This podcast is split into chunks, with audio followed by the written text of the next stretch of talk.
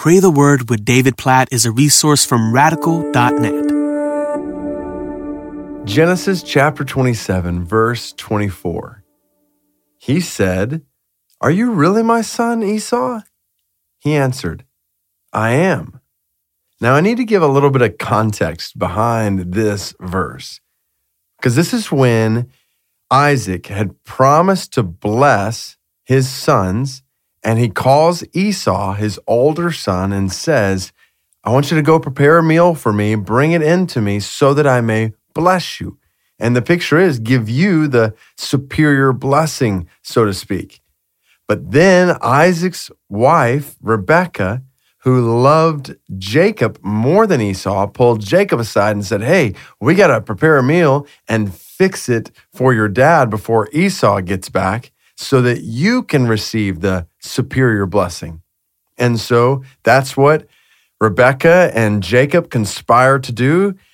Jacob goes in there. Isaac is basically wondering, is this really Esau?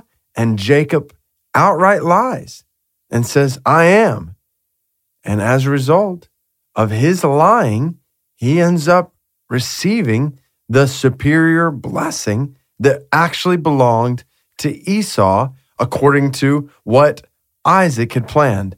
Now you put all that together, and it's one of many stories yet to come here in the book of Genesis where we see sin at the center of the story. Just outright deception, lying.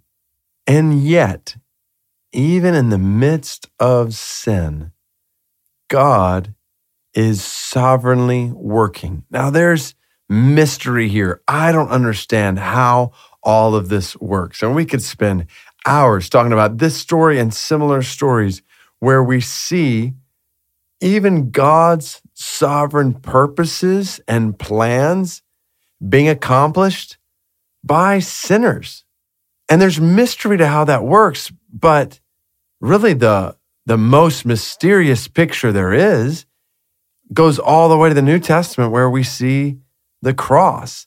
Like, this is sin. People are murdering Jesus. They falsely accuse him.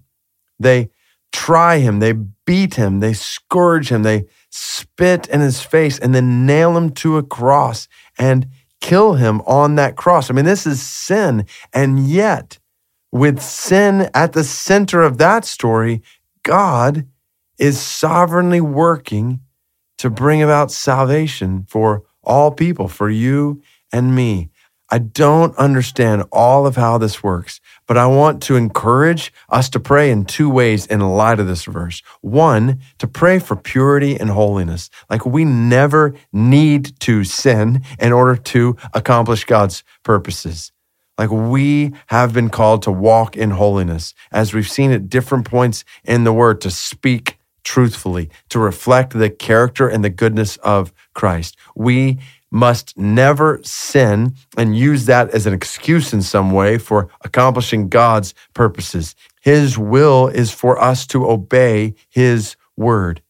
And yet, knowing that, it should bring great comfort to us in a world of sin all around us to know that nothing, not even sin, can stop the ultimate accomplishment of God's purposes, that God's purposes will be accomplished for the good of his people and the glory of his name. So we pray, oh God, we, we don't understand, we cannot comprehend the mystery of how you sovereignly work through sinners and how even sin ultimately leads to the accomplishment of your purposes. Oh God, we, our minds are baffled by this. And yet our hearts are humbled before you. And we say to you, we trust in you.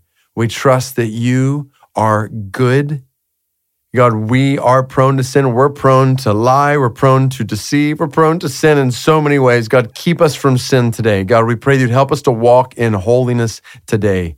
And yet, even when we see others sin around us, even when we fall prey to sin in our own lives, we praise you that your sovereignty supersedes even that, and that we can trust your purposes will ultimately be accomplished in the midst of a sinful world. God, you are our hope. You're our only hope for living lives of holiness, and you're our only hope for confidence in a world of sin around us.